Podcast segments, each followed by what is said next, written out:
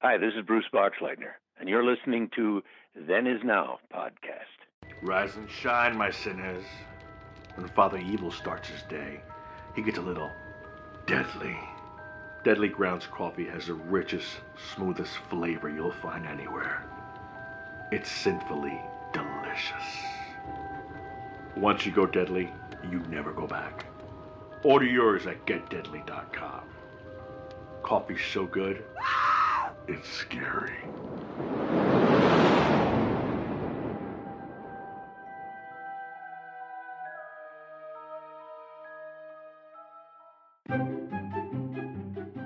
Warning, warning.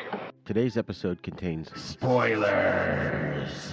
So if you have not seen the movie or TV show that we are talking about, we highly recommend that you watch it first, then listen to this episode. Thank you.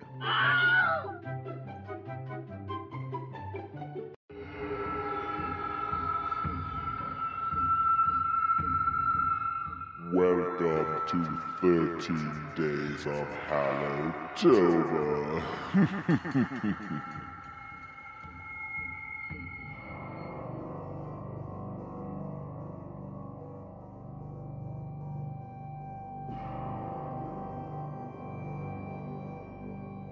Hello and welcome to this special episode of Then Is Now podcast. I am your host Rigor, and I am joined by my frequent guest co-host Spency. Spency, my son, as he wants you to know. How you doing, Spence? Hello. Awesome, awesome. And joining us today also is my regular co-host on the East Meets the West, a man who's recently won an auction for an autographed Joe Namath netted slingshot brief, Patsy the Angry Nerd. What's going on, Yeah, Pat? it was, uh, it was tough outbidding uh, Joe Namath himself, but I was able to do it. I heard he really didn't want to have to give up that prized piece of uh, of authenticity or whatever you call it. No, but I, it's definitely a memorabilia piece that uh, other people would not have in their collection. Right. You know, some people's like, oh, I've got a signed helmet. I'm like, that's his song. I'm like, how, how do you know it's authentic? I'm like, get a little closer and you'll get a whiff of it. Oh. awesome, awesome. So we are continuing our yearly event called 13 Days of Hallowtober. Our theme this year is modern zombie films. And what that means is they're films that were inspired by George Romero's Night of the Living Dead in 1968, which not only set up the rules for modern zombies, but it's had a lasting effect on horror filmmaking and horror media for over 50 years. Today, we are going to do something a little different. Rather than cover a particular film, we're going to delve into the realm of zombie video games. So, if you are an aficionado of modern zombie video games, or much like myself, know almost next to nothing about them, then you are in for a real treat and what promises to be a lively discussion. Class is in session.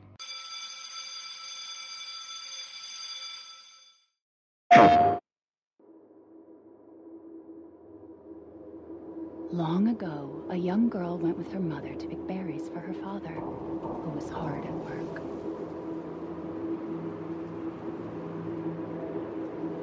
But the forest greeted them with a dark, cold silence. The bushes empty. Yet determined to find the berries, the rascal broke free of Mother's grasp and vanished into the trees. Mother's worried cries faded fast as the girl ran on, over vine, under branch, and into the forest deep. What is it with that creepy story? It's just a local tale. You're really into that stuff? Quit being so paranoid. No, no! Friendly! Friendly! Who are you? Who sent you? What's going on? They're coming. Who is?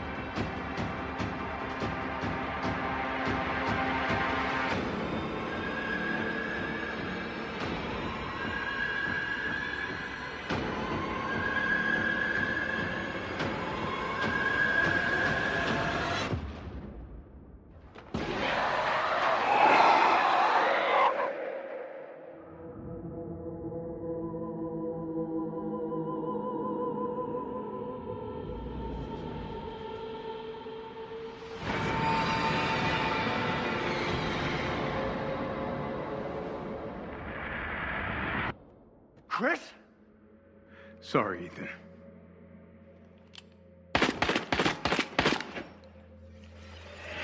Why?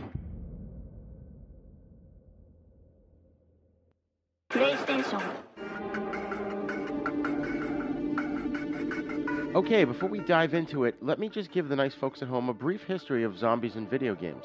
Quicksilva's Zombie Zombie, released on the ZX Spectrum in 1984, is credited with being the first video game to feature zombies. Other titles like Entombed in 1982, The Evil Dead in 84, Realm of Impossibility, Ghosts and Goblins in 85, I think those were both in 85, and Zombie in 86 all featured the undead in some form or the other as well. Now, Ghosts and Goblins achieved cult status more for its insane difficulty and fun side scrolling action than zombies. In 1989, Capcom created Sweet Home for a platform called the Family Home Computer, where players would explore an abandoned mansion and attempt to solve its mysteries. Zombies and ghosts roam the hallways. You know, it's funny as I as I'm going over this history. That reminds me, there's a, uh Korean zombie TV show on Netflix right now called Sweet Home that I was hoping to cover for this uh, series, but we didn't get a chance to. Anyways, Doom is infamous at this point for its litany of monsters, demons, and undead. Zombies Ate My Neighbors went more B movie with its top down shooting in 1993. A game called Alone in the Dark actually innovated on the 3D characters in a pre rendered background space while introducing gamers to paranormal mysteries and the occult. Monkey Island 2, LeChuck's Revenge, in 1991, featured its primary antagonist returning as a zombie. But Capcom's Resident Evil in 1996 gave birth to the third person survival horror genre that we know today. Not only did it force players into complex puzzles and careful observation, but its zombies were threats that facilitated running away, conserving ammo, and fighting when no other choice was available. It was new and different, even though the story, voice acting, and graphics weren't probably all that great. Now, Sega's House of the Dead went the other direction in 1997, incorporating virtual shooting mechanics by way of a plastic gun that players actually aimed in the arcade. Similar to Duck Hunt, but with non-stop action and fast shooting, which ended up kickstarting an entire generation of light gun games. The success of Resident Evil prompted the development of sequels, including the critically acclaimed Resident Evil 2 in 1998. Other developers were hopping on the bandwagon at this point. Blood in 97 and Carn Evil in 98 both introduced scary worlds that involved the undead. MediEvil in 1998 was a game where you played as a recently resurrected knight out to redeem himself. Other games, such as Nightmare Creatures, Shadow Man, The House of the Dead 2, and whatnot, continued the trend well into the 21st century. While the appeal of zombies started to go away, even though Capcom managed a short revival with Resident Evil 4, zombie titles like Warcraft 3, Dead Rising, Dead Space, Siren, and others remain popular.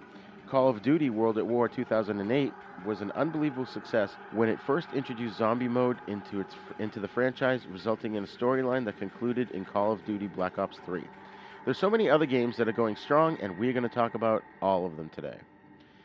So, guys, let's get started. Uh, let's go around the room and see where it all started for you and, and what got you into zombie games. Pat?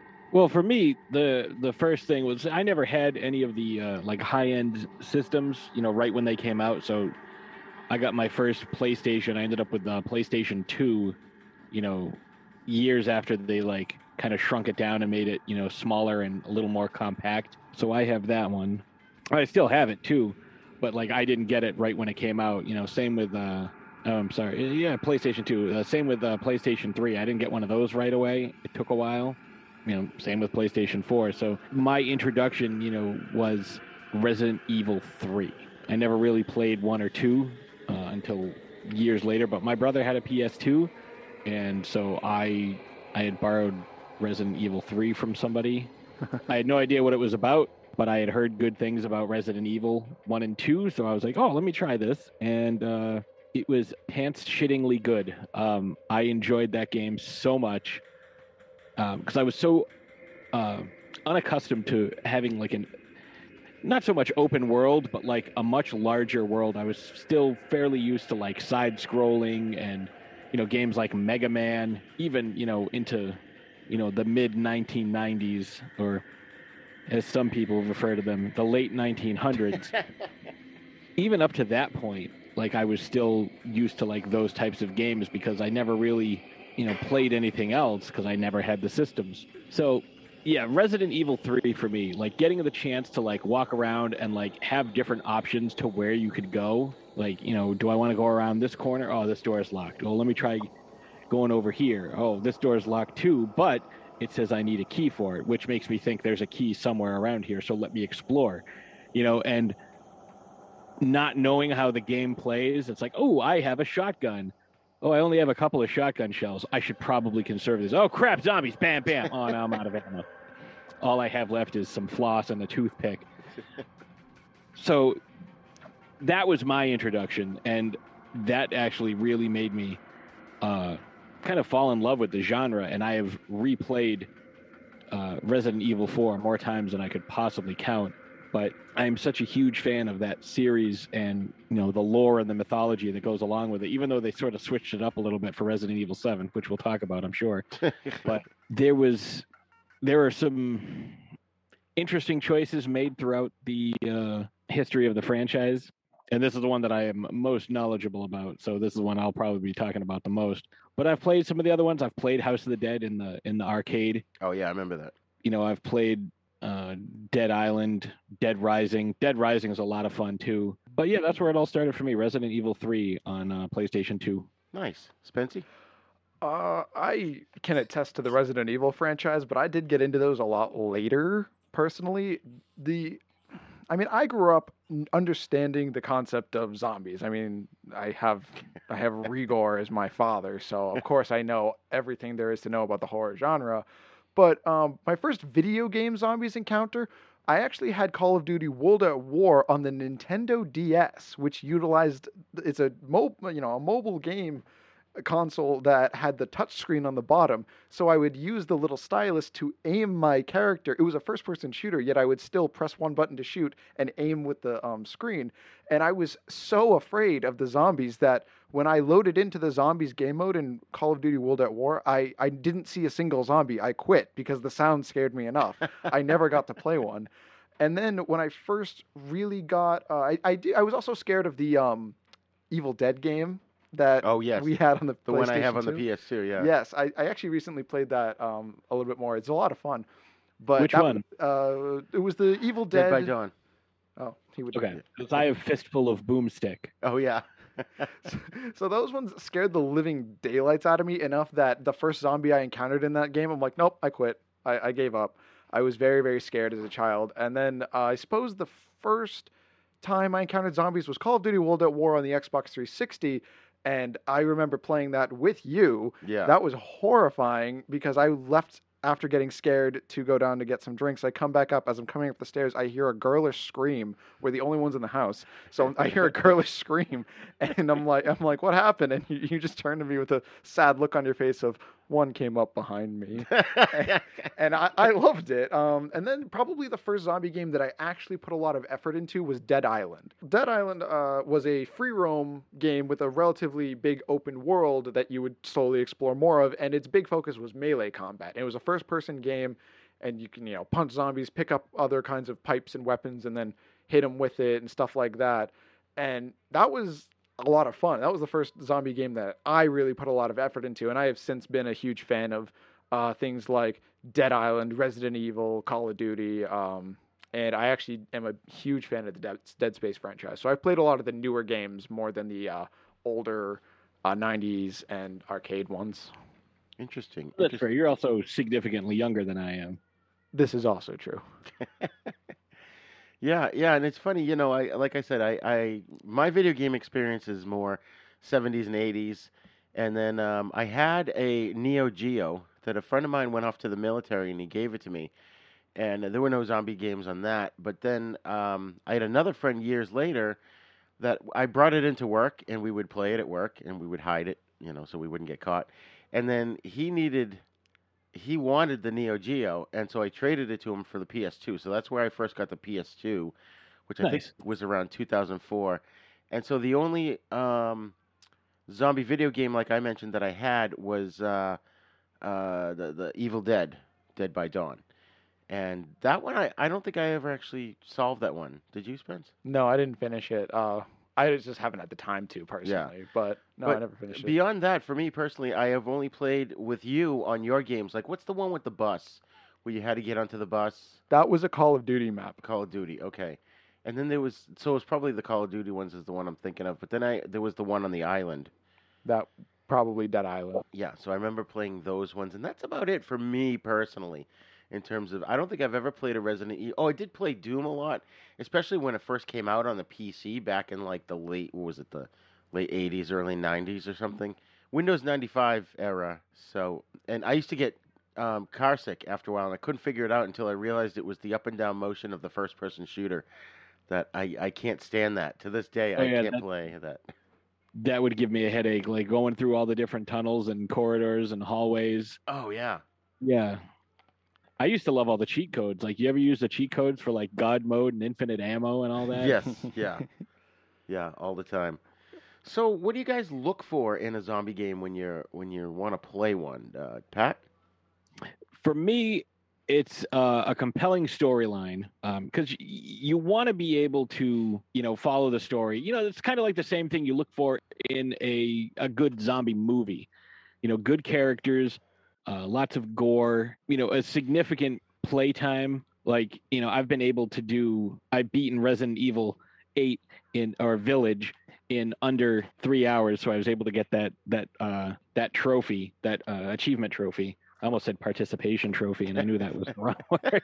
But that that achievement, but you know, it's you know, if you're playing through it the first time, it's like a six or seven hour game. Uh, you want cool weapons. You want to be able to do different things. Like the first Resident Evil, like you you could have a couple of different guns, and I loved the fact that you had like this inventory system where you know it's like all right you know i need to if i want to save my game i need an ink ribbon in order to use the typewriter to save my game. So i have to have an inventory spot for that thing but it's like i also need health i need ammo i need guns. Oh, that's funny. you know and certain you know quest items. It's like oh you found the red key you know now you can unlock the wizard door. So you would need like specific things and everything was a different size and you only had a finite amount of space in your inventory to carry these things. So there were times where you're like have to choose between health and ammo or it's like all right i have uh, you know seven magnum bullets but you know you have the uh, the two like cases. When you have the ammo say like it's a pack of ammo and it's it holds 15 bullets. For a magnum it would only hold six so you'd have like the little two by the the two uh, squares it would take up in your inventory and there's six in there. But if you had one one would also take up the two squares. But if you needed health so it's like i have to waste one magnum bullet in order to pick up this health. Oh, interesting. and like you could discard something but like if you discarded it you couldn't get it back. Like there are some some versions of the game where you can drop something kind of shuffle your inventory around like one of the big things in resident evil is you can uh, combine herbs like red and green herbs like uh, a red herb will do nothing on its own but combined with a green herb it'll completely heal you Hmm. so you could kind of it's like okay i have these bullets all right let me drop this thing pick up this herb combine the two herbs now i have that extra space pick the thing up that i just dropped Oh, there you go. Okay. but in the first one you had to make a choice like do i want health or do i want ammo? And like when you'd be going down a corridor and nobody would be attacking you and like all of a sudden there's you know some ammo some herbs you know some a bunch of stuff and it's like okay there's a boss fight coming up so i need to know what i can do. Like you always have a knife but that's really tough to use against like a giant monster. So that that type of dynamic like the uh you know the, the critical thinking dynamic is is really important to me i one of the things i like with resident evil 8 is you know and they introduced this i think in resident evil 4 where you can buy additional storage space. You know as you collect items through the game you can sell them to the the merchant and he'll give you like upgrades for your guns or newer guns. You never had that in the first one. It was like you have a handgun a shotgun a magnum and like a rocket launcher and that's it. Nice. um, but with the newer ones, it's like there's like four or five different types of handgun, four or five different types of shotgun, you know, different sniper rifles. You know, they introduced that aspect as the uh, games got more complex and they could do more with them and make the worlds bigger. But yeah, it's it's uh it's very challenging. You know, then you add the puzzles in, and you know, so you have to solve puzzles. So like it's as long as the game is engaging, you know, you also want to have like the creepy atmospheric uh, horror aspect to it. You know, like the first Resident Evil takes place in the the police station, so you're like walking down these hallways, and there's not a lot of place for you to go. You know, and the first time that the the Cerberus dogs show up, like you hear them outside, like you hear a zombie banging on a window, and you're like, oh fuck that. I'm gonna walk away from that. But like the hands break through the window, like they don't get you, but like the hands break through the window, and you're like, whoa, I'm getting out of here. I'm going down this hallway. Then all of a sudden, like these two dogs leap through the through the window and attack you and their movement speed and like the way they move is so much different from how just like the zombies sort of like shamble towards you right. like you can you know walk five feet away and like take your time and aim your gun and shoot the zombies in the head. The dogs sprint at you and like you're so freaked out by them showing up, you really don't have a lot of time. And they've kind of like they've definitely in each game improved upon their creatures, Uh-huh. not just like in their difficulty, but their their design, like how terrifying they look so that's one of the things that I look for, like what's what's going on. And now that you know games are more, you know, involved and in depth with everything that they do, you got to look for good voice acting, a good storyline. You know, where it's just, oh, I need to solve some puzzles to get out of this place because there's monsters here. Like that's that's motivation enough. But now it's like I need to find out why the government is, you know, siphoning my my blood and using it for you know crazy you know religious ceremonies to summon you know krakens from the deep you know whatever you know i don't i don't want to give away anything that you know might spoil a game that somebody hasn't played yet you know especially like resident evil 8 right right like oh why does the government want my bone marrow? Like what's so special about me? It's like oh you're dracula's third cousin. And you know you were bitten by a werewolf who was actually a german shepherd.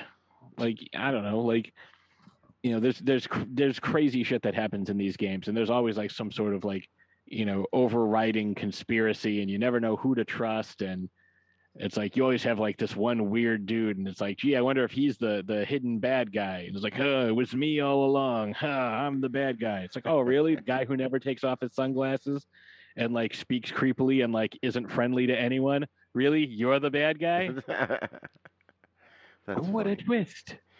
So um, I, I want to take a quick side tangent here, just to ask because it's obviously an audio podcast, not nobody can see anything that's going on.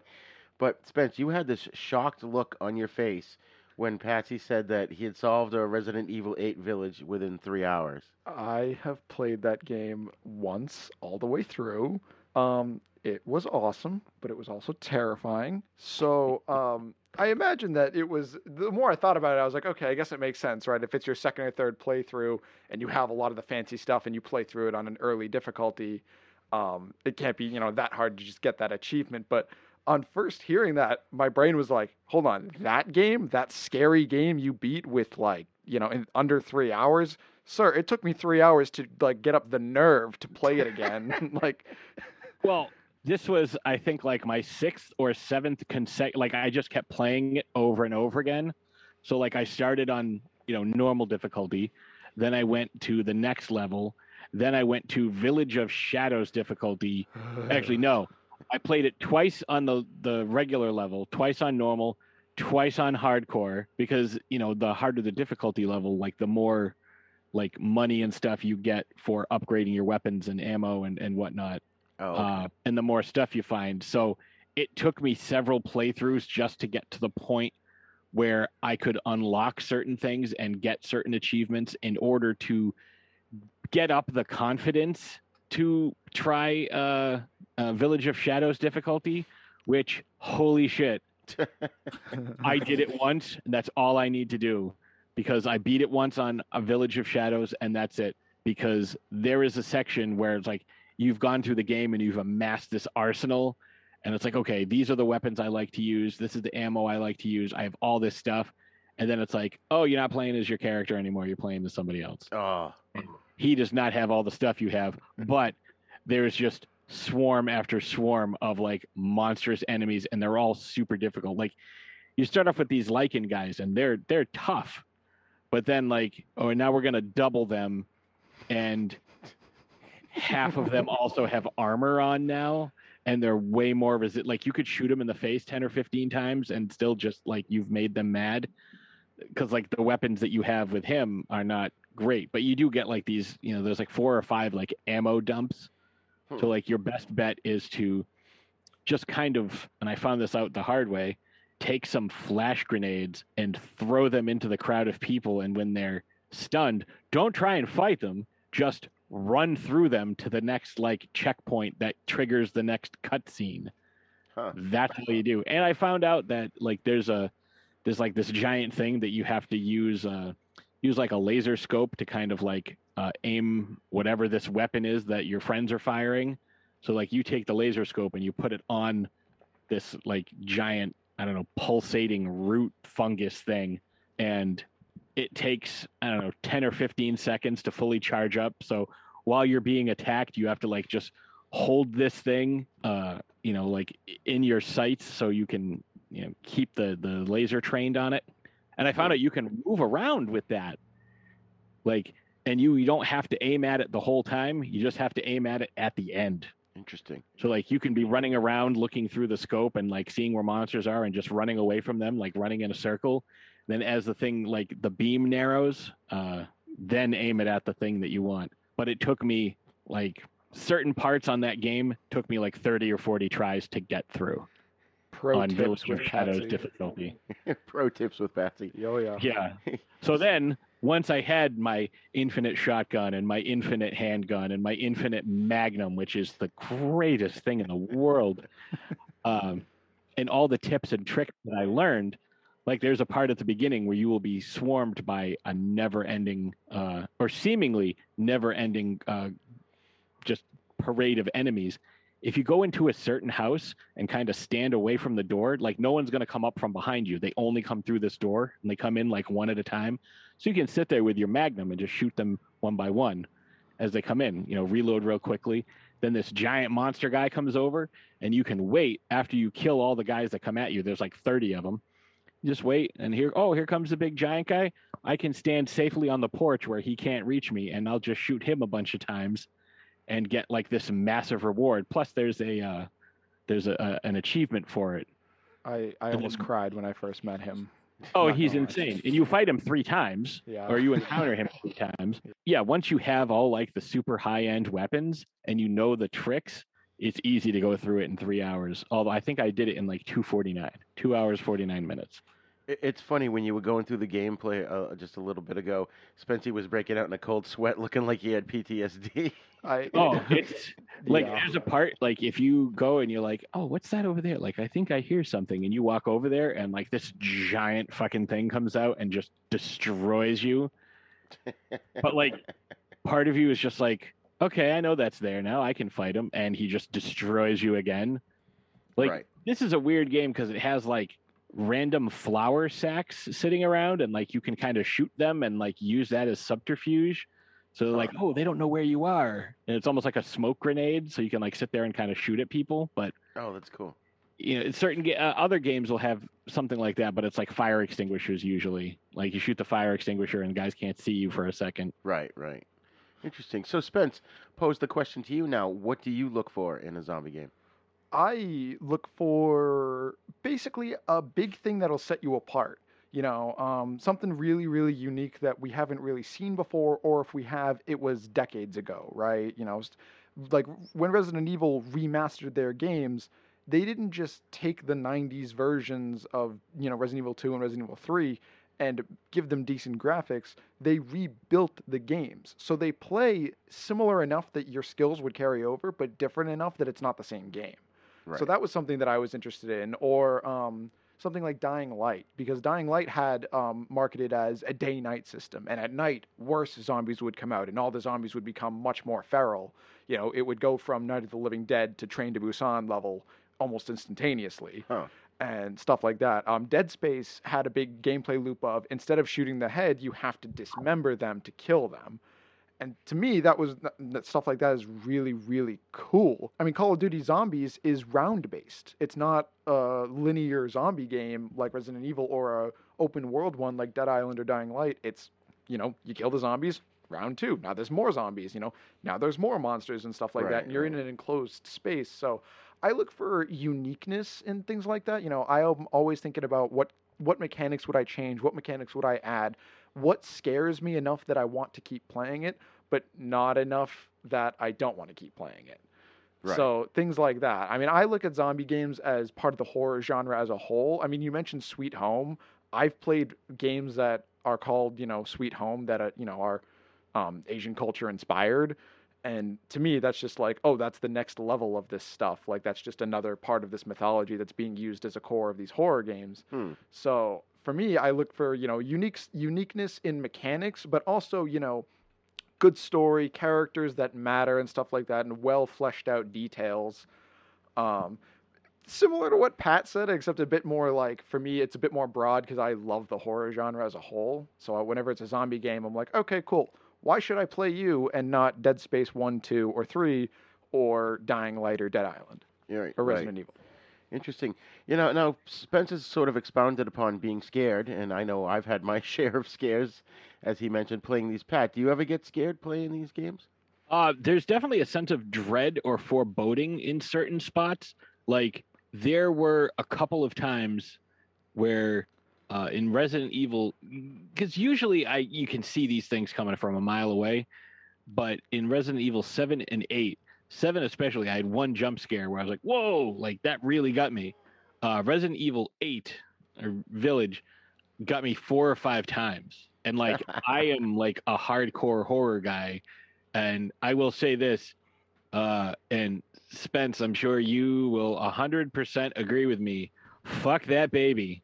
No, I, you know, uh, I don't want to talk about it. I don't Thank want you. to talk about it. It's not a But zombie. I don't want to talk about it. I showed that to my wife. Like the first time I saw that, I yelled and swore. I was like, "Nope, fuck this," and oh man, um, no, no, thank you. Like that's like the creature design. They've just gotten better and better and better and better and better, and it's this one. Yes. like there were like one of the the the like Lycan alpha things uh they look almost comical to the point of being terrifying they kind of have like these huge like almost unhinged jaws.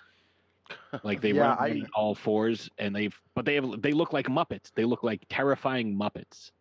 I yeah, I'm actually gonna gonna jump on that as um something that I kind of repeated myself when I was talking about what I like is the big thing I also look for is more monsters, more than one thing to fight.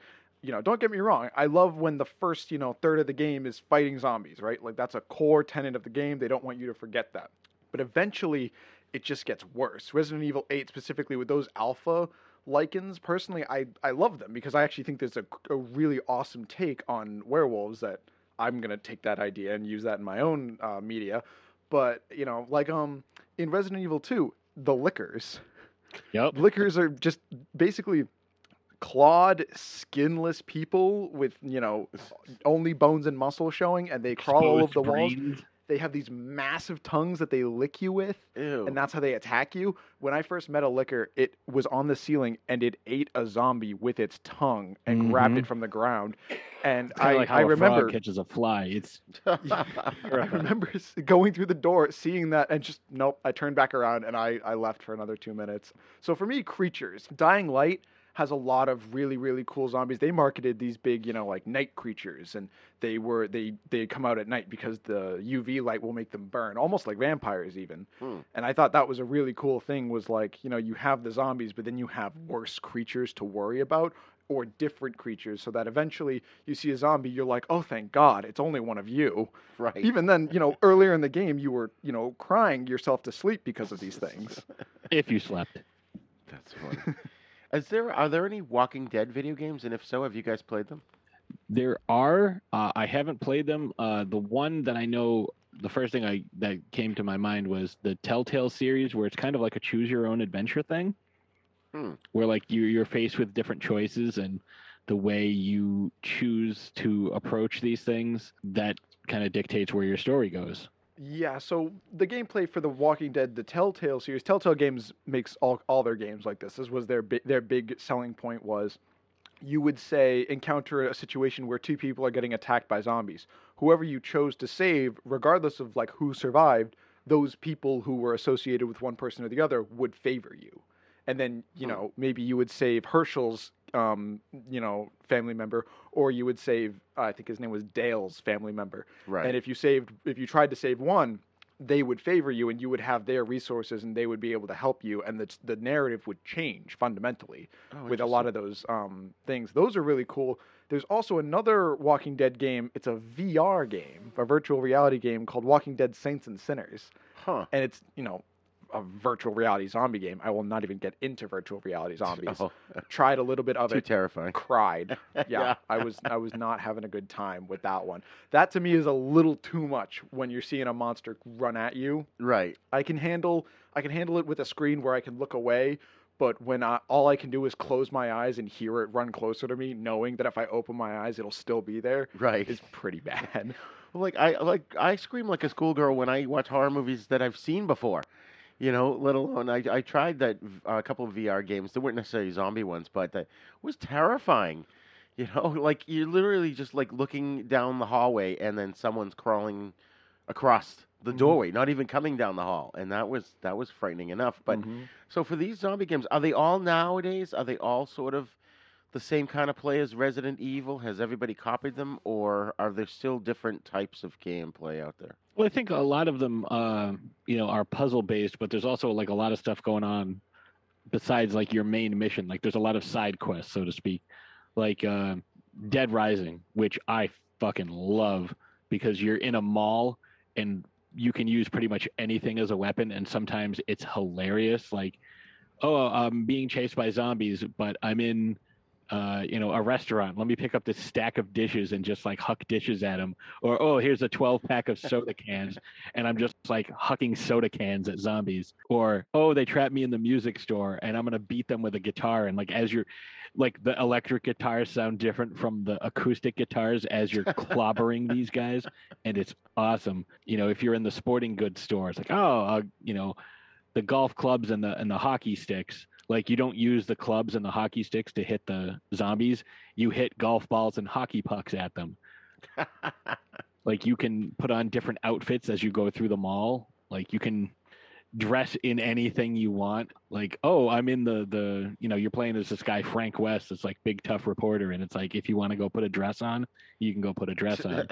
um, put on like different you know hats and and they have even uh they have laser swords like they're supposed to be like lightsabers but they're really not That's but funny. uh you know you can use those and your your weapons only last for a certain amount of time like if you have a pipe or a two by four or an axe or a machete it only lasts for a short amount of time but fortunately some of the better weapons in the game like say uh, the machete of the guy that chases you through the hardware store he Yeah. uh when you kill him you get his giant machete which is just the best fucking weapon for mowing through zombies if you go back there later on like once you use it up and it doesn't work anymore because it just kind of breaks down which is a, is a mechanic that i like you can go back to that hardware store and get another one of those.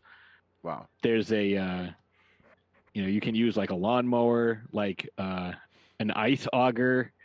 Uh, some of these things are funnier than others. Like you can uh, if you take a shower head you can jam it in a zombie's skull and like blood will pour out which is That's just awesome. Um, but yeah, there's there's a lot of cool stuff. You know, there's always guns lying around because there's like mall cops there.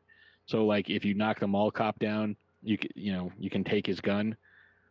There is a there is a part where you're outside and like these like three convicts are like chasing you with like this huge machine gun and they're in a, a truck but you have to like you know there's a lot of escort missions you know helping people back and it turns out this is like some sort of weird parasite like so once it turns dark the first time because you only have 72 uh, hours like in-game hours so like you're up against a ticking clock and you have to get back like there's like six or seven different endings. There's like a weird cult too like I don't know what's up with it, but like there's guys with like these weird green masks and like raincoats and like rain boots, and like if they catch you, they will drug you and take all of your stuff. Oh, jeez. Then later on in the game, like the military comes in and you have to sneak around and get around uh, away from the military, but you can also take their guns. So there's there's that aspect to it. Uh, although if I'm going to be honest, the the game with the best story and maybe the best, uh, yeah, probably the best story is uh, The Last of Us. I don't know, Spencer, have you played that one? I have not. I'm not a PlayStation kid as much as I wish I was. Um, but Mm. yeah, The Last of Us is very narrative based, very much with a lot of the mechanics core to making making sure the story makes sense. And it's this it's this very tragic tale, and that's their big selling point. There is, I I think every zombie game has their thing, right? Like Call of Duty Zombies is is you know advertised as a tertiary mode. Dead Rising is advertised as you know you can you're in a mall you can use any weapon you want. It's meant to be a little silly with a lot of serious undertones. Um, a game that I want to mention, and I think is possibly you know one of the really really top tier zombie games is Left 4 Dead 1 and 2. Left 4 Dead is you have four players and if you don't have any friends to play with, it's you and three other computers who are playing characters, playing characters and helping you. And a lot of the core mechanics of the game are about helping each other. So, so there are some of them bigger monsters that can grab you or hmm. can stun you, and the only way you can get out of that is somebody else killing that thing or stunning that thing. Wow. That kind of deal. So it, you can't really help yourself too heavily. You can really only just kind of arm yourself up and then help each other. And I think that's that's a lot of fun because it's very horde mode based. It's very much you're going through the level, but you know eventually it'll get to a point where you have to go through this door that'll activate the emergency alarm, and the zombies are all going to come attack you. It's a hack and slash game, Right. and you know you could actually attribute that similar to um not a zombie game but um Warhammer Vermintide. So the hack and slash genre is a very much fun overlap with the zombie genre that I definitely think has a lot of aspects to it. They've the um, some of the developers of Left 4 Dead were not able to make a third Left 4 Dead for reasons that are greater than our control. Thank you, Valve. Um, they have made Back 4 Blood, which is a spiritual sequel to that, and they have these you know bigger, fancier monsters that will stun you, will grab you, will will essentially put you in a mode of if you're not saved, you will die, and you are not currently playing.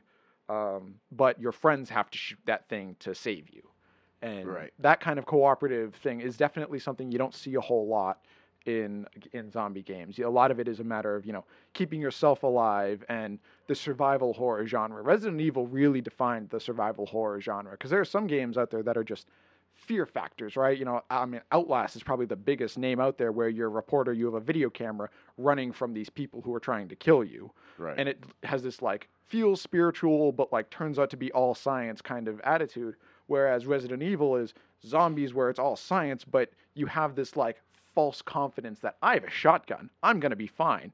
Why did this thing just tank the shotgun shell that i put in its head? I, i've done that multiple times. I've come up to a zombie like you know as close as i can without getting grabbed. I'm like oh i'm gonna i'm gonna shoot him in the head and i miss a little bit and it just skins his face and he's still coming to kill me. And i'm like that's so sad. Um, so I would say that when it comes to mechanics, there's a lot of variety, a Yeah. lot of variety, and a lot of differences. I mean, Dead Space, I've mentioned a million times, the idea of dismembering them, since it takes place in the future on a mining ship, there everyone's turned into a necromorph. So you you know they kill you and your body turns into one of the aliens. And all the weapons you have are either explosives or blunt force trauma, but none of them are really melee. You have a couple melee attacks, but they're like laser weapons meant for cutting. The big trademark weapon of the Left 4 Dead, fran- I'm sorry, not Left 4 Dead, of the Dead Space franchise is the laser cutter. It's Right. you know a, literally like a, a three line burst that you have to aim at their arms. Their arms are like all usually really long and stuff like that. right. Uh, right. So they all have their own special thing about them, and I think that's kind of key to sell to a selling point for a zombie game because zombies are such an easy topic that you could you could remake, um, you know, Dying Light or Dead Space with um, mechanics for Dead Rising, and you'd be good to go. You'd be, you know, it could be the same thing, still be fun, probably still be profitable, but it wouldn't be necessarily memorable. right. Hello, this is Rod Barnett. I'm the host of The Bloody Pit, the podcast that examines films from across the decades. On The Bloody Pit, We have several ongoing series of shows within the show focused on specific things in genre cinema that I and my co hosts find fascinating. There's a long running series focused on Italian maestro Antonio Margheriti's films from the 1960s all the way up through 1990. There's an on again, off again series focused on 1970s science fiction films. There's an in depth look at the Western movies that William Castle made before he struck out on his own and became the horror auteur that we know and love. A look at the classic Coffin Joe films from Brazil. And our long term project to look at every Universal horror film made in the 1940s. That's a long project, people. It's going to take us a long time. Sprinkled in amongst those are various other episodes focused on other stranger areas of cinema, like uh, Lucio Fulci, Dario Argento, and even some obscure British crime films from time to time. So join me and my rotating crew of co hosts as we examine the stranger side of cinema through an exploitation lens. Except when we don't? Yeah, you never really know exactly what to expect on the Bloody Pit. So join me for the Bloody Pit.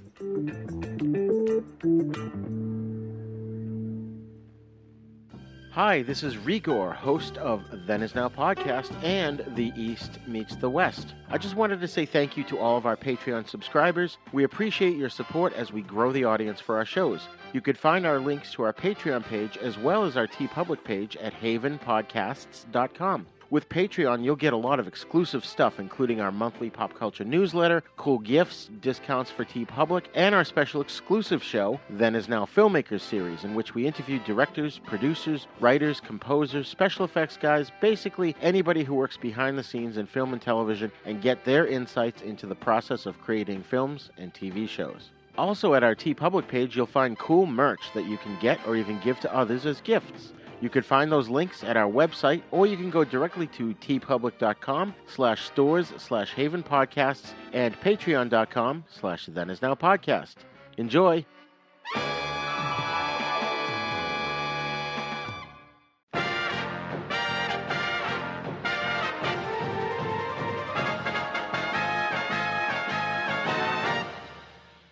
Shark Bites, Shark Bites Podcast. It's the greatest show in history. From the Dorkening Network, hosted by a nerd who's named Patsy. From movie reviews to tips on surviving the coronavirus, Shark Bites has it all. Follow us on Facebook and suggest topics at sharkbitespod at gmail.com. Available on iTunes, Stitcher, Spotify, and wherever you get your favorite podcasts.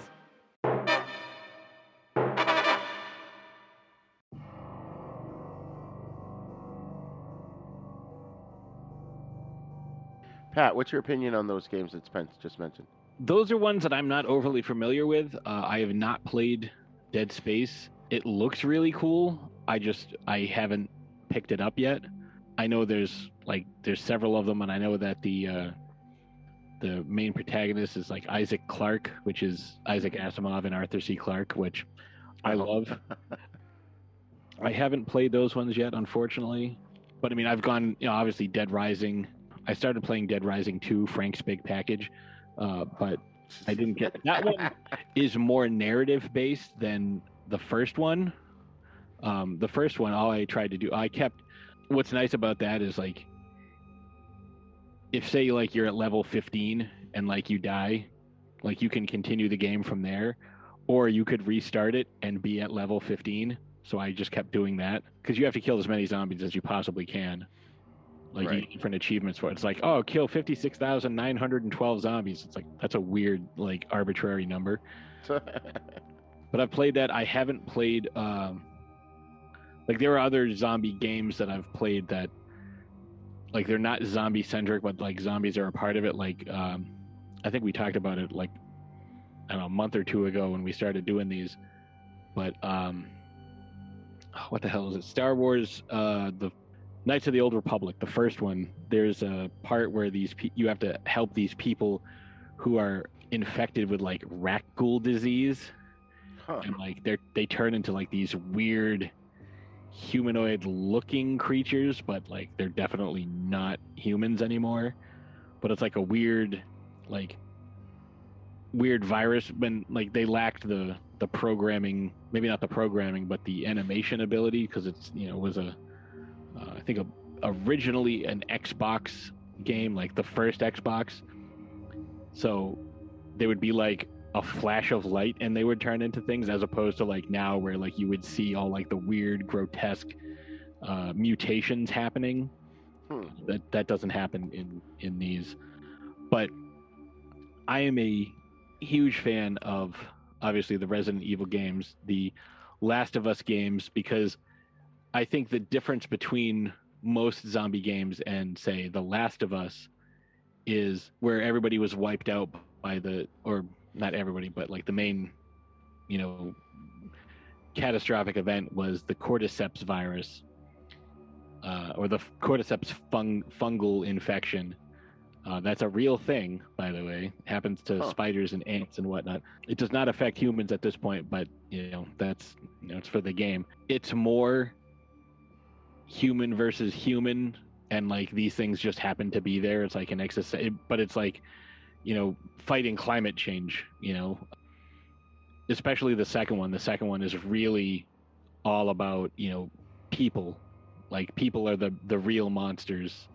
You know kind of like how the walking dead does that like where people are the real monsters. Yeah there are zombies everywhere and you know there's that constant threat but you know it's it's almost like living on a fault line. Like you know at any moment like there could be a big earthquake and everything you Right. built could come crumbling down. But the real the real threat is other people. And i think that's what the last of us brings that resident evil sort of does but like not a lot of these games really do. Some of them like you know spencer was saying like you know dead rising it's kind of like a hack and slash like you are literally like just picking things up. It's like oh i just picked up this plant and bashed a zombie over the head with it you know like you know it's you're just facing this unending swarm. Like yeah you have some things to do but it's not really like like vital to the survival of humanity. Like everything seems to be un- under control. Hmm. you don't need to you know really cooperate with other people to like build something as opposed to like the main storyline of the first the last of us game. I mean i think that to me is is you know when we're talking about stuff that separates them and from other other games and like what kind of sets them apart i think that right there is one of those things like what the, what is the main storyline? Why does your protagonist trying to accomplish and with a lot of these there's there's very there's a lot of similarities like even with something like silent hill which isn't necessarily zombies but like it's like that could be a resident evil type game because you're facing all these different creatures and like you're in this dark uh scary you know atmospheric place where you know you have to solve a series of clues and riddles to figure out exactly what's going on because you don't really know you're not quite sure you know. But yeah like those those are those are some of the ones that i i have played and i can give you more of an opinion on but unfortunately like dead space. I played a little bit of dead island. Uh it just didn't appeal to me all that much. I've tried a couple of uh the the zombies call of duty modes. Didn't care for that just because to me it's just how long can you survive? And it's basically like tetris but with zombies. Like Yeah, how long can you build stuff and and stay alive? Uh, which I mean, it's it can be fun, but I need something a little more in my in my zombie modes. As it's it's like let me see how many how many uh, you know free throws I can hit in a row, and then try to break that record. Like that's that's how I look at the the zombie modes. But again, it's not that it's not fun; it's just not for me. Um, I like the the narrative driven story. I mean, I didn't really care for Call of Duty itself, you know, like the the actual game. So Yeah, absolutely. It it ties into, you know, preference. The zombie genre, um, besides realistically speaking, uh, being able to like, you know, carry over with most of the survival horror genre, which which Resident Evil and Silent Hill really kind of, you know, carved that niche out. The idea of, you know, managing ammo, managing health, you know, having to deal with this, but also having a sense of fighting back to some extent, or at the very least using your weapons as tools to just push your way through this puzzle. Um, the the very different there's very different games when it comes to zombies. There's no really one uniform way of doing things. Resident Evil, realistically speaking, has reinvented itself multiple times. Hmm. The the franchise of Resident Evil specifically, I mean, we could do a whole episode on them. They have changed the gameplay itself like three different times. Resident Evil, oh, I can't remember. if it was- I think it was Resident Evil Three was the the first Resident Evil that was third person, or was it Resident Evil Four that was the first? Resident Evil Uh, Four was uh, Resident Evil Four was the first was the first one that was third person. Resident Evil One, Two, and Three, the gameplay was the camera was stuck and you would move the character around. So you would go into a different room and the camera would switch to a different corner of that room. Security camera. Sort of, yeah, kind of that kind of view Huh. of the room. And then in Resident Evil 4, 5, and 6, it was third person. They did remaster Resident Evil 2 and 3 to um, to third person, but I mean, still, like that was kind of their most popular way of doing things. Resident Evil 7 and 8, we've been raving about, uh, it have been first person games. Hmm. They have been a completely different, you know, way of looking at things, and they've kept the core tenets of, you know, dealing with zombies and a level of cannon fodder, but they've really switched it up. And I think that's been a big deal about them staying relatively on top when it comes to the horror franchise genre as a whole. But there have been, you know, zombie games that started as um, DLCs, downloadable contents, bonus material for other games. The first Red Dead Redemption had the Undead Nightmare DLC, which I bought the first Red Dead Redemption purely for the Undead Nightmare because I didn't really care for the original game. But when you were fighting the zombies, it was really, really fun. Um, Is that a Western game? yeah. Okay. And so then, it, uh, then all of a sudden, you know, you have the original story, but then the DLC takes a chunk of that of that original story and then turns it into a different story where you're fighting zombies and to an extent other mythical creatures. Another game that did that was um, the Sniper Elite franchise. So it's you know the first three games are Sniper Elite where you're going to to you know deal with something. I think some of them are World War II where you're a sniper and you have to you know you know take your time and you know line up your shots, watch for the air, stuff like that. You know hold your breath when you're gonna take a shot at somebody from three thousand meters away. But then they released um, the Zombie Army trilogy after they released a DLC. Zombie Army trilogy is its own game of three three smaller campaigns that use the sniper elite mechanics where when you shoot somebody in the face you see the bullet cracking into their skull in an x-ray mechanic and stuff like that. Like you shoot That's someone in the groin you see the x-ray of everything and the bullet going in Ah, and my balls. piercing their body. Yeah. So that to me is you know zombies are a, a big part of our culture in the gaming world. When you have any kind of an action game you can throw zombies saints row the third a game about gangs in a fictional city of stillwater had zombies in it. Oh, granted the ga- granted the franchise was going a little loony anyways but they had a, a section of this a, uh, a plane crashes and then a section of the city is just all zombies. Interesting. you just you just go and fight them and so i think i think there's a lot of fun to be had with the survival horror but then the action side of the zombie genre as well as the narrative side that fuel things like the last of us or days gone for example Oh, Days Gone's not bad. Uh, I started playing that one, but again, that one to me was just, you know, a lot of side quests and very little main quest.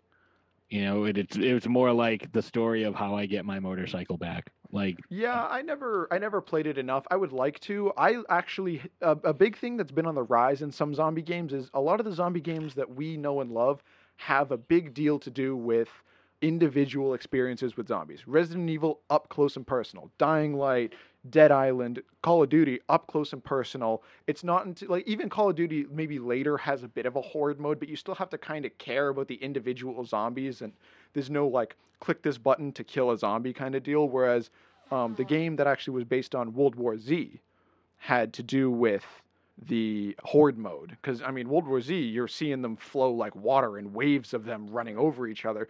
They put that into a video game and it actually gets really fun because they start to climb up over each other up a wall to get to you guys and you have to shoot the bottom of that pile right. or like throw a, throw a grenade down there and then everything blows up and they all fall. Yeah, yeah. And it, it's funny, but it's a real. I think that's a really fun mechanic of the horde mode type stuff.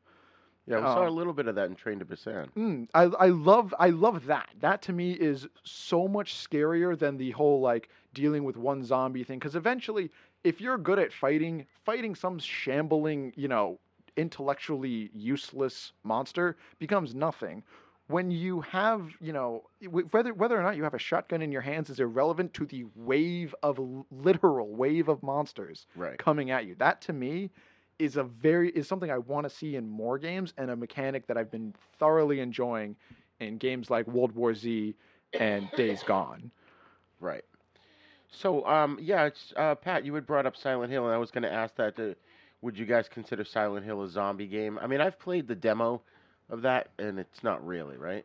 No, it, it isn't, but it's got a lot of the same type of mechanics, you know, where you have uh, a lot of the, you know, like the the weird, creepy nurses and like all these other like really, you know, screwy looking, um, you know, like all limb people. Like they don't have heads, but they're like, you know, they have like six arms or six legs, and like they're just crawling around, you know, trying to kill you. And you know, there's like really weird, nightmarish shit.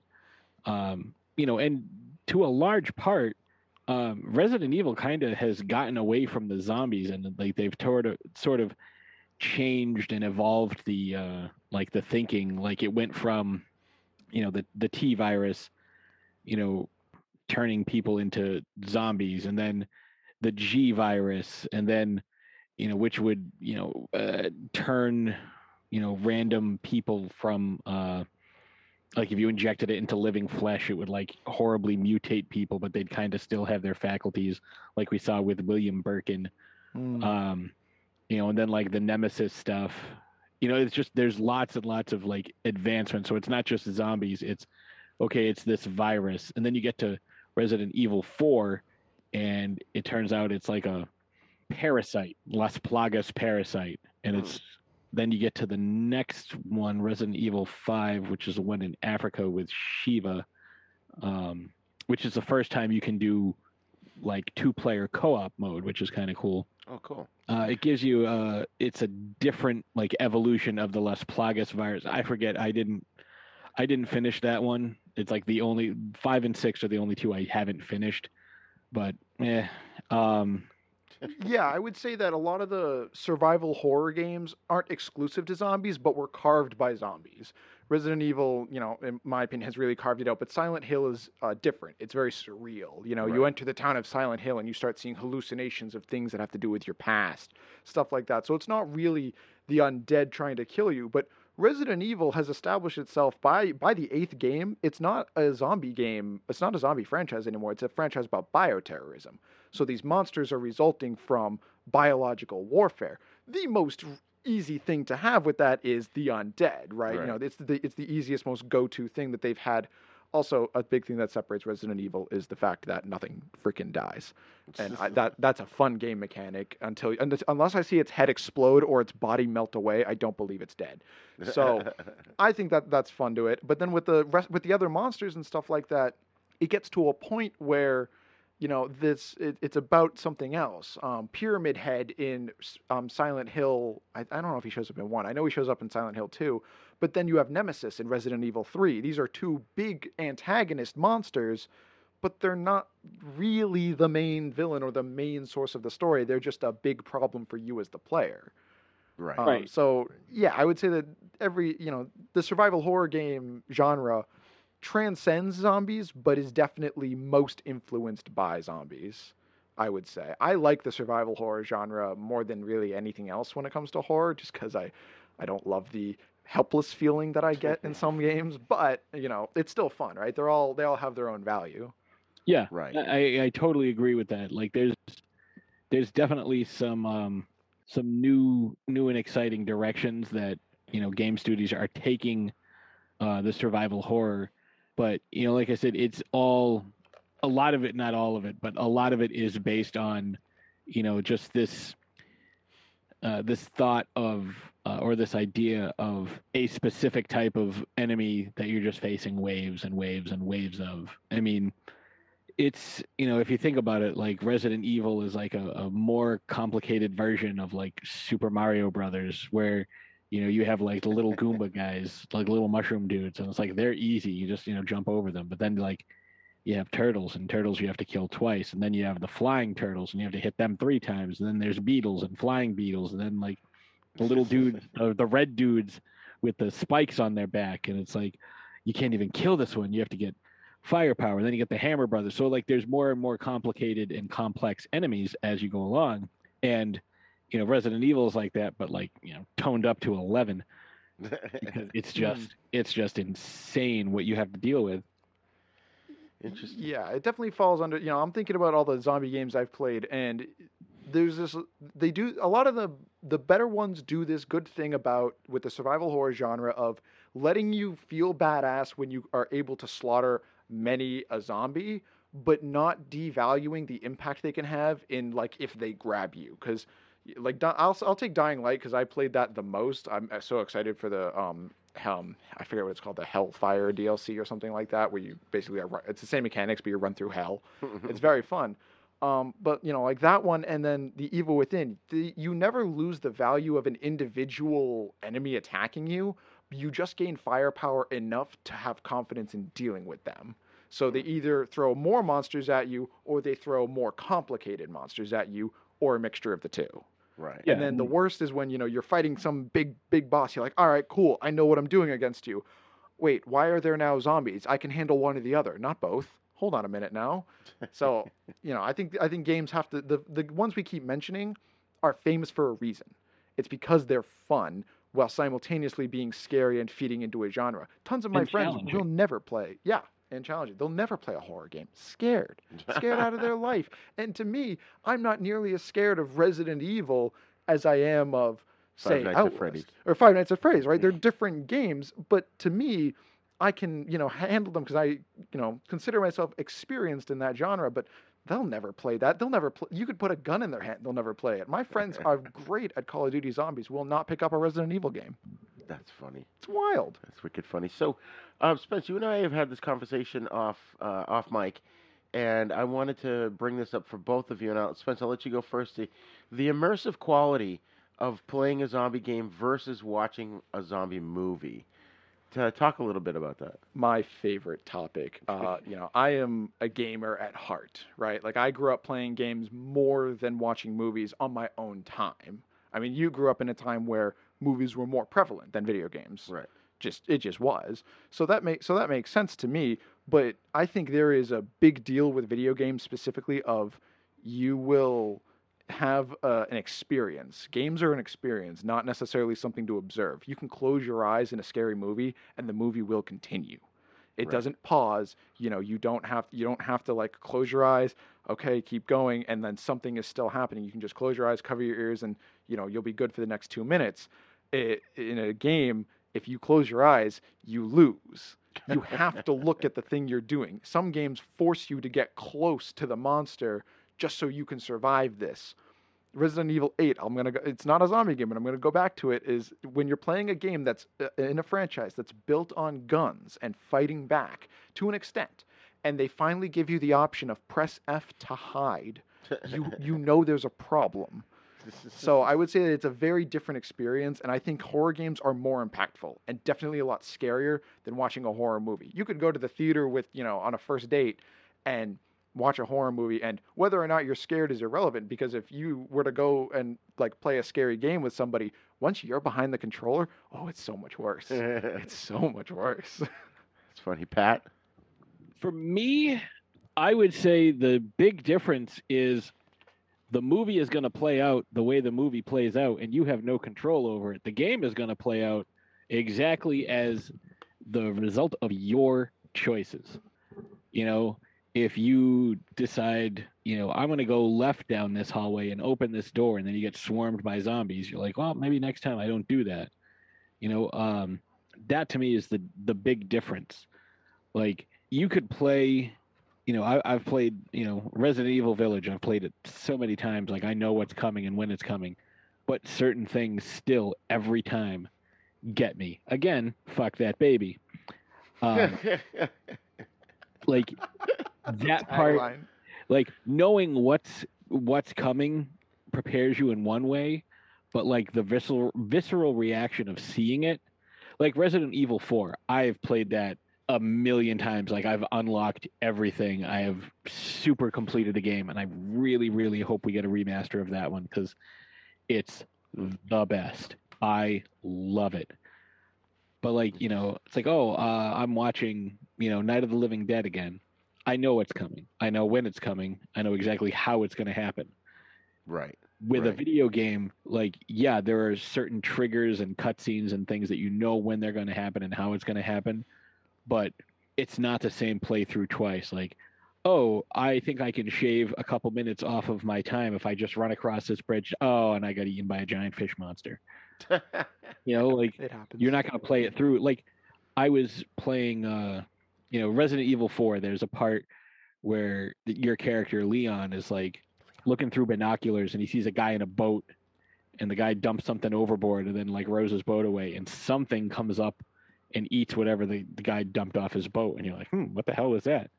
And it's like, well, you're gonna find out in a few minutes, there, Chief oh Jesus. and you uh like you can kill fish and use the fish as uh, health restorative items Huh. so i'm standing there on this dock and i'm just like shooting fish i have tons of ammo because i've played through it a couple times so i'm just shooting these fish you know because it's a little bit of a challenge and i'm like bam take that fish bam take that fish bam take that fish all right i've got like four fish i'm gonna go grab holy shit this giant thing just came out of the water and killed me because i disturbed the water too much That's funny. Yeah, Like- there are the best games all have options in my opinion. You know, when you can bypass one enemy one way or, you know, they don't force you to do the same thing and go to the same spots every time. Obviously, it gets hard to do that, right? I mean, it's, linear games are linear games and they're fun for a reason. But, you know, like I know when Mr. X is going to come get me in Resident Evil 2. That doesn't change the fact that it's Mr. X who will co- who's going to come and pummel me.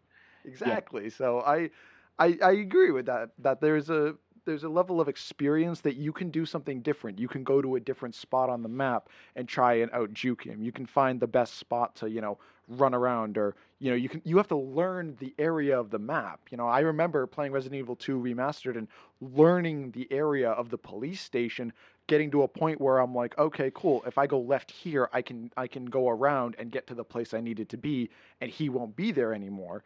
In a horror game, I'm sorry, in a horror movie, you're gonna watch the character do what the character's gonna do. You know that this person's going to die at this time, no matter how you slice it up, Right. and there's nothing you can do to change that. Where at least in some games, you can prepare for a certain fight or something like that. You can you have a level of preparation simultaneously. You have a level of no idea what's going to happen or if your actions are even going to matter. Right. Right. Like I know that there's a boss fight coming up, so let me hoard all my magnum ammo, even if it means using my knife on a couple of like lone zombies, just because I'm going to need this ammo later on and I can't waste it on these clowns.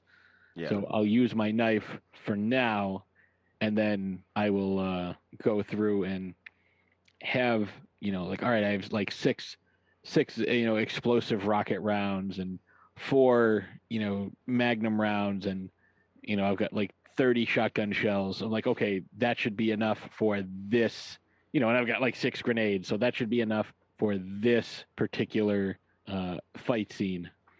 Right, right. And I, I think I told you guys, um, I recently got kicked out of uh, um, laser tag place because they frowned upon using a knife to save ammo. So, How Yes. could they? so I, I just want to throw this one out there as we start to wrap up here. Plants versus zombies. That one's so much fun. I agree. I love that game. It's a mobile game, right? Mm-hmm. Yes. Oh, it's so much fun. They did uh, make, I think it was a, a free game on PS Plus within the last couple of months. Um, because I do I do the PS Plus and I fucking love it.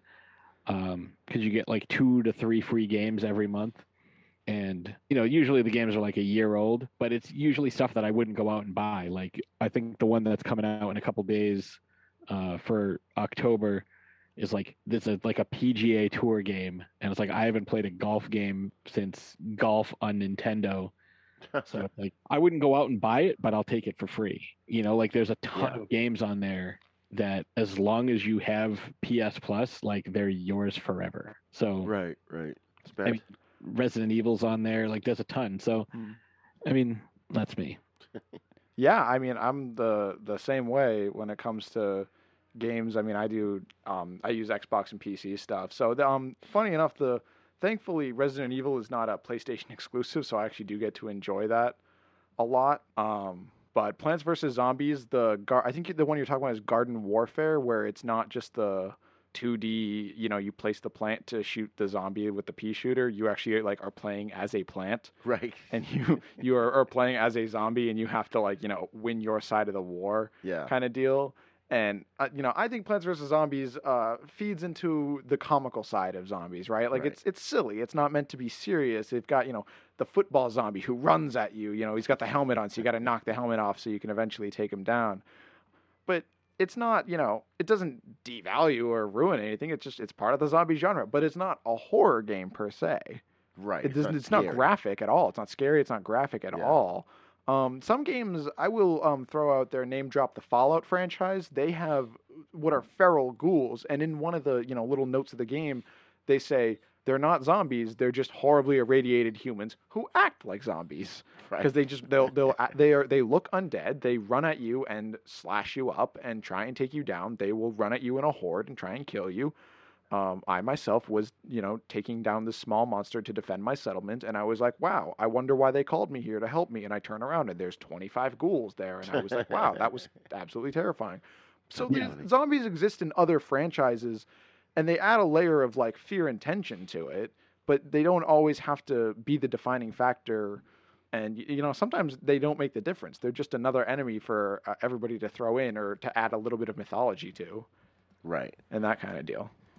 So, Pat, you mentioned earlier you brought up um, George Romero's Night of the Living Dead, and that's you know the the whole point of this uh, series within the series is we're talking about things that came sort of in the wake of uh, Night of the Living Dead. So, what do you think, Pat, is um, the influence that this film and his uh, sequels have had on these games? Well, you know, obviously, just the whole, you know, anything with zombies, you know, just like any fantasy uh, creation, you know, kind of owes its roots to, you know, J.R.R. Tolkien and, you know, The Lord of the Rings. You know, without that, we don't have Game of Thrones, The Witcher, you know, stuff like that. Right. Um, I think when it comes to anything with zombies, Romero, because Romero started giving us like these different variations of zombies, you know, starting in uh, 1985 with Day of the Dead when he started when he introduced Bub the the intelligent zombie, and then suddenly like zombies could be more free thinking. Then we have we got Land of the Dead in 2004, which came out before Resident Evil in 2000, uh, Resident Evil 4 in 2005, um, which kind of gave us even more, more like kind of showing zombies uh, defending themselves and and fighting and you know not just being like these brain dead monsters, like there was a spark that was still left in them, um, Right. and I think getting to see these different uh, different versions kind of forced people to be more creative so it wasn't just, you know, let me show you some cool makeup of, you know, the way different zombies have died throughout the years. You know, like, you know, the opening again of Day of the Dead when you see the zombie come out and like his tongue just kind of like falls out of his mouth because he's missing his lower jaw. yeah. Like, that's a cool shot. And, you know, and you start to see more and more like, oh, there's a cheerleader. There's a a guy who is, you know, in a car accident. You know, he has a broken neck, so like the bone's sticking out, but like he's still a zombie. He can walk around. Getting to see different things, I think, sparked people's creativity and wanted to give us different. You know, I mean, you could even consider somebody like Jason Voorhees is a zombie. After part six, yeah. Well, I mean, just in general, he keeps getting killed and coming back. Like he's, you know, it's a, it's the supernatural element of. I mean, you know, think of one of the original zombies. You know, Jesus. You know, there's there's uh, there's a long history of you know he he was a little less bloodthirsty and flesh hungry, but the Bible, the the point remains valid. Um, the first zombie novel, the Bible. yeah. Well, you got Lazarus. Lazarus was dead for three days, and Jesus brought him back. And Jesus is like, you know what? I'm going to do it to myself too. How about that, sucker? It'll be funny. It's like, oh, you thought you didn't owe me twenty bucks anymore, but guess what? I'm back. Pay up. Here's my money. Um, but yeah, like it's it's that influence, you know, that is like, yeah, zombies are these, you know, marauding ghouls, and it's like, oh, that's kind of cool. Like now let's come up with some, you know, we're gonna take some of the uh, the tropes that Romero came up with, like you have to shoot them in the head, you have to burn the bodies, like otherwise they're just going to keep coming at you. Um, I love that because there are parts in Resident Evil where like you can, you know, use your knife and you slash at a zombie a bunch of times, and you know you're like, okay, you know, he falls down, he's like, ooh, and he falls on the ground, and then you're like, whew, glad that's over. But then he gets up and starts grabbing at you, and you have to like Yeah.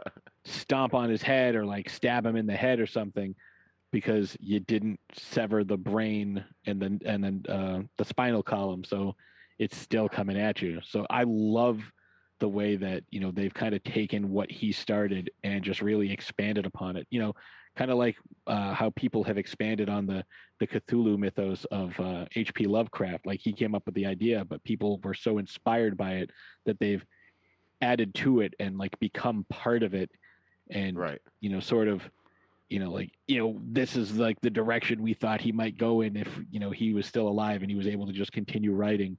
You know this is where the stories come from you know and how the stories get passed on to later generations. Like you know romero was able to tell this zombie story in the way that he did because that was the medium that was available to him at the time Yes, exactly. Mm, yeah, I've, I've seen a um personally in some of the newer zombie films that have come out. I have seen some inspiration from zombie games. I've seen actually kind of a reversal where they've taken from those because uh, zombie games, because they have to craft completely new worlds and different experiences, they can't just kind of, you know, use the trope of the world ended. This is this survivor's story kind of anymore because you have to make this game different so it'll sell. Right. You know, it's not just like a movie where people can drop ten dollars and go see a movie. It's you're you're paying sixty dollars for a full game, so you want to get a full game. If you're Right. paying sixty dollars for two hours, it's not really all that worth it now, is it? So I've seen some games, um, Dead Island, Dead Island, Riptide, Dying Light. They're not world-ending situations. Every zombie film that we really have seen up until you know, I would say five, six years ago, has been the world ended. This is how these people reacted. These are the rules of the zombie franchise. This is how these people reacted. Even for the most part, zombie games. But Resident Evil, the outbreak was like in one mansion, in one city. The world has gone on. In Dying Light and Dead Island, the outbreak was contained to a city, contained to a country or an island. And we haven't really ever gotten to see that in a movie very much. And if we have, then it was like, um, like didn't Diary of the Dead take place on an island or something like no, that? No, Survival of the Dead. Survival of the Dead. So, yeah, after, you know, maybe the fourth or fifth movie in the franchise takes place on an island, sure, but a lot of the stuff we see is just the world ended. But we've seen now Army of the Dead from Zack Snyder, where it was just Las Vegas that got invaded by zombies. Sure, it might result in the world ending, blah, blah, blah, Right, blah, blah, right. but we still got the whole idea of this outbreak was successfully contained, even though it was creating more of itself. Not just a disease that was killing people, but a disease that was creating their own monsters. It was still contained. That's not something we've seen in film since we've got games that have already done that concept. Right, right. I mean, Dying Light, you play as an outsider who is airlifted into the city to com- accomplish a specific task, and that's exactly what you see in Army of the Dead: is a group of you know outsiders going into the zombie-infested area to accomplish a certain task. Right. So I think there's a there's actually going to be more trade-offs that we're going to see in the future because it's it's getting harder and harder to complete to compete with an eight-hour zombie game where you know somebody could take their day off of work and enjoy themselves playing a game more than spend fourteen dollars to go you know sit for two hours and and watch a watch a story take place when they could be a part of it. Interesting, interesting. So to wrap things up here, I just wanted to know where you guys would recommend someone to start if they had never played a zombie game. Maybe they just got into zombie films and discovered them, and they wanted to now play some games. Pat, where would you recommend they start? Um, I would say, depending on the system that you have, like if you have, like, say, a PlayStation 4, I'd say probably start with the remastered versions of Resident Evil 2 and 3 because you're going to get, you know, a, a much different. I mean, if you have a PlayStation 1 or 2, start with the the original um, because the the stories build upon each other as you progress through the games. Then you like you get to Resident Evil 7 and you think it's like some weird outlier until Chris Redfield shows up at the end. Mm, yeah. So I, I recommend that just because you get to see the progression of the of the the series. You get to see all the different characters and you know how they interact with each other. You know, 'cause you have Chris Redfield, Claire Redfield, Jill Valentine. Who the hell's the other one? Leon Kennedy. Yeah, Leon Kennedy, Carlos Oliveira. Um, I'm trying to think of everybody you play. That weird kid Steve from Resident Evil Code Veronica. Uh, I think his name was Steve. Uh, I mean, Ethan Winters. He's the newest Winters is- protagonist. Yeah. is excellent. Yeah, like even the, the first game where they're you know you give you they give you the option of and it's the first game is like so like sexist because like if you play as Jill, like there's a part where you have to play Moonlight Sonata on a piano and like Jill can play it, but if you're playing as Chris, Chris is too manly to play piano, so he has to get a girl to do it for him. and it's like the nurse. I want to say her name's like Becky or something. I don't. I don't remember. Rebecca. Rebecca something. Uh, it's it's been a long time. But he's like, oh, I can't play the piano. Do you know how to play the piano? She's like, I'm a girl. Of course I do. While I'm doing it, would you like a sandwich and a sweater? Like, That's hilarious. Spence, where would you recommend someone begin? I would say it depends on what you want to do. If you want to just have this like casual, fun, more action-packed experience, I would actually gear you towards um, something like Call of Duty, Dying Light, or Dead Island, because those are very much based around the enjoyment of killing zombies in their gameplay. No, I think Um, you but- missed one though. I think I think you have to add Dead Rising to that. Like, Dead. Okay. Yep. Dead Rising and Plants vs Zombies. Those two uh, definitely should be I mean, if added. you, if you just want fun killing zombies, Dead Rising is is Mhm. is the one for you. Yep, you Dead Rising, So many different would say. things. Um, but if you want something a bit more narrative based, obviously The Last of Us is probably the pinnacle of narrative based zombie games, but Resident Evil has excellent storytelling. Uh, the Walking Dead Telltale series has excellent storytelling. Um, when it comes to fun, uh, I would say Left 4 Dead. If you have a bunch of friends, Left 4 Dead and Back 4 Blood. Back 4 Blood is like brand new. It just came out this year. Hmm. So um, that is one that I really have my eye on. I really want to play. Um, so it kind of just depends on how you want to go. A lot of them have very different mechanics. Some are like Resident Evil has a good amount of stealth and not, you know, not getting noticed by them immediately and trying to avoid the bigger monsters. Whereas Call of Duty, they're going to come get you anyways, right? but so you might as well just pick up a gun and shoot them now before they before they get you. Whereas I think Dead Space kind of combines a nice uh, mixture of you know killing zombies and getting weapons and stuff like that and upgrading yourself, but simultaneously you're also you know in a very very you know nightmarish setting. Um, the Evil Within is one of my favorite horror games ever. I so love good. the Evil Within and it's it's got the Evil Within. I think has a has a great mixture of the Silent Hill surrealism mixed with the zombies of Resident Evil. Hmm. Um, so I think I think um, the Evil Within is probably the best survival horror game, whereas Call of Duty, um, Dead Rising, and Left 4 Dead have the have the more action packed zombie killing fun aspects. So it depends on how you, on what you want out of it. If you want pure narrative and story, I would go with any of the Walking Dead games or The Last of Us. Right, right. So, um, are there any upcoming zombie games that you guys are looking forward to? Um, potentially the uh, the re-release of uh, or the remastering of Resident Evil Four. I mean, we've got two and three, so four logically would be the next one. Um, I would also say the next Resident Evil, because Resident Evil Nine obviously is is on its way, and considering how Village ended, um, it definitely is laying the ground. Like not all of them lay the groundwork for sequels. This one definitely does. Mm, uh, I think I think um, Resident Evil 9's uh, gonna be four years at least, personally, because the Resident Evil 8 did just come out, and I'm sure that everybody's relieved that it launched well. Um, So I, I, I think that's going to be a little ways out. Um, something that's been announced is the remaster of the first Dead Space. That I'm excited for with some, you know, 60 FPS, 1080p, personally, um, as well as I don't know much about the next Call of Duty and its zombies. I say play World at War, play Black Ops One and Black Ops Two. Back 4 Blood did I think I think it just came out recently. Um, and that's you know a very hack and slash shoot 'em, shoot 'em up style zombie game, which is a lot of fun. And the biggest one that I know of is definitely coming out is at the end of this year. Uh, we have been waiting for Dying Light 2. Now, Dying Light 1 came out in 2015 and it had a few major DLC releases, but we've been waiting for this second game for at least like four years now. They've, and they released some gameplay of it a year or two ago with no release date. So it was only a few months ago that they finally announced, "Hey, we're actually going to drop this thing in December." Oh wow. So I'm I'm that's really what I'm waiting for is and the big thing with Dying Light, I'm gonna rave about it is the parkour.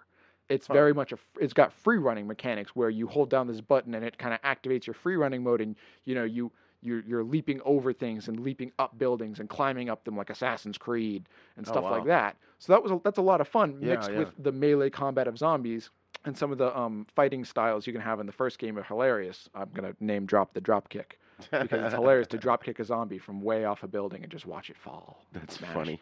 So uh, that's the so the sequel to that is something I'm super excited about, um, as well as Back 4 Blood. I did play the um, the pre-release um, beta version of Back 4 Blood, and I I thoroughly enjoyed it and stuff like that. So that, those are the big ones that I'm up to.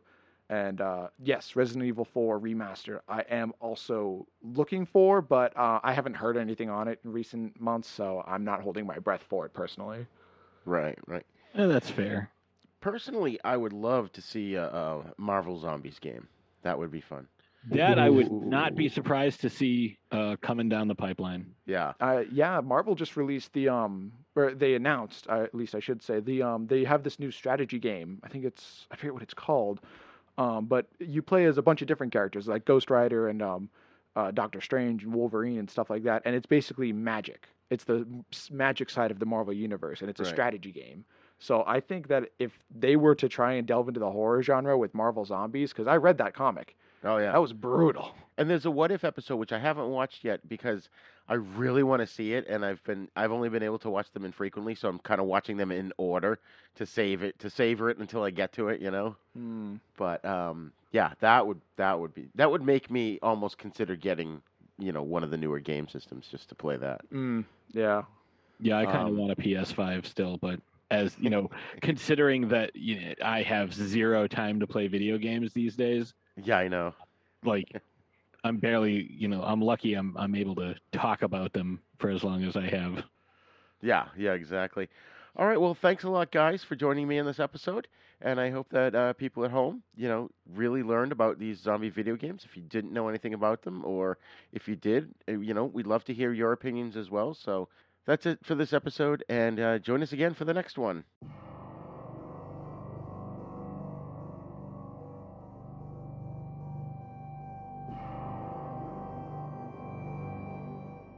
Okay, folks, thanks for joining us today for our special 2021 13 Days of Hallowtober series where we focus on modern zombie films. Today's episode, of course, was about zombie video games.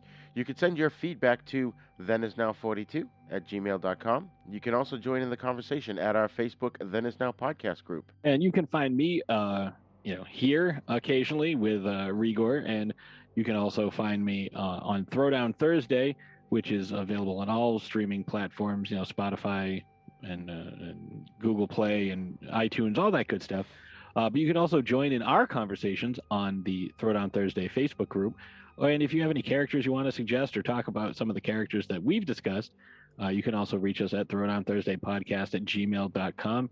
And you can check out throwdownthursdaypodcast.com for all uh, our latest articles and updates and, and newest episodes.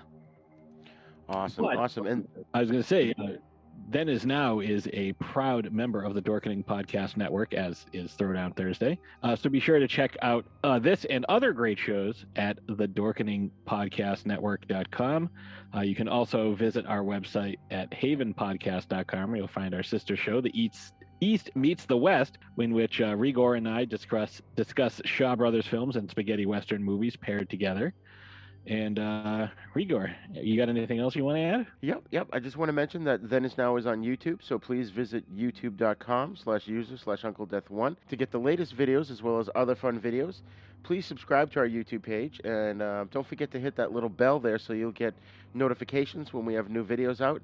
And also share the video versions of our podcast as well as our other videos with your friends and get them to subscribe as well. Don't forget to go wherever you download your podcast from and leave us a great review so more listeners can find us. You can find us on all the podcasting apps, especially the big three iTunes, Spotify, and Stitcher. And I did forget to mention that um, when Pat talked about our website, you can go there. Please click on the TeePublic link or the uh, the Patreon link and check out what's going on there and help support the show. Class is officially dismissed.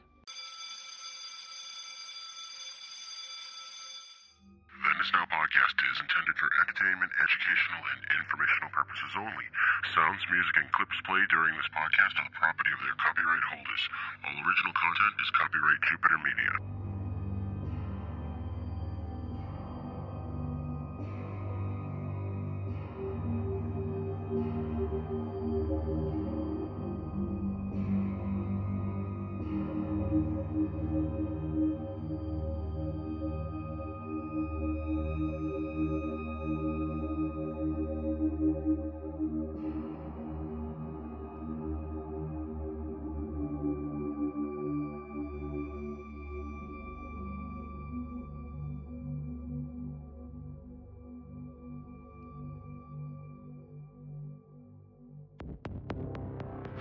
Shows like the one you just heard, check out the Dorkening Podcast Network at thedorkening.com.